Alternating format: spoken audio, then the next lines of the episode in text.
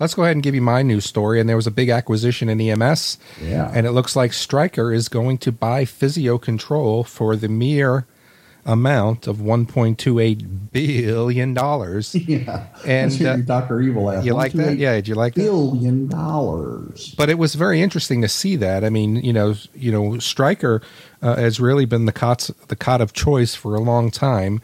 And uh, once they came out with those rigid cots, it was very, very uh, quickly that a lot of people started to move towards the Stryker brand.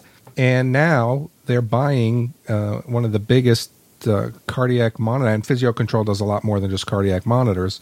Uh, what do you think about this acquisition, Kelly? How, is it going to help EMS? Uh, it seems like a weird combination. Yeah, it, I, I was actually surprised. Uh, I, I I knew that Stryker was a big name in the in the industry, but uh, I didn't know they, they had the wherewithal to uh, acquire Physio Control for the price tag they did. You know, I remember when when Ferno was the leader in, in stretchers uh, and and patient transport equipment, and Stryker was the upstart.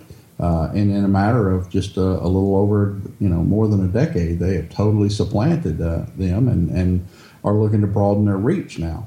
Um, you know, it's uh, what we're seeing AMR and, and rural metro uh, merging.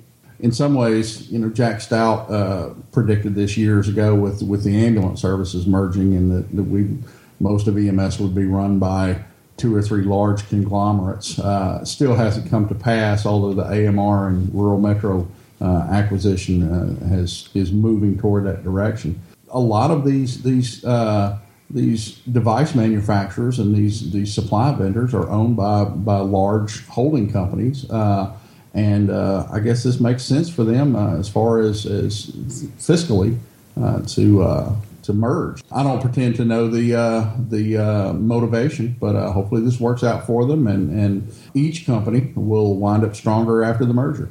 Yeah, we'll certainly see what kind of uh, corporation that they're going to be, and you know, one of the things, uh, anytime you think about an acquisition, you kind of think about how or the, how is it going to impact.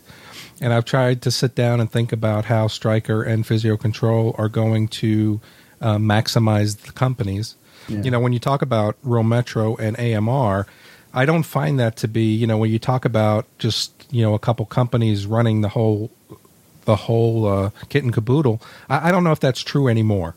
And I really think no. that the acquisition of AMR and Rural Metro had to deal with um, alternative trans, uh, um, alternative treatment with community paramedicine. I think that that's going to be their big focus between the two uh, organizations, and they're really going to put a push on for mm-hmm. taking over community paramedicine uh, nationwide.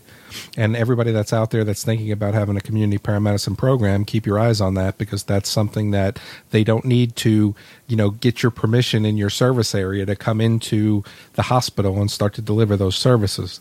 And uh, but when you think about physio control, and you think about Stryker merging, um, you know, where where is the upside for the customer? But again, this is one of those stories that I think we keep an eye on, Kelly, and uh, we see how it plays out in the coming months.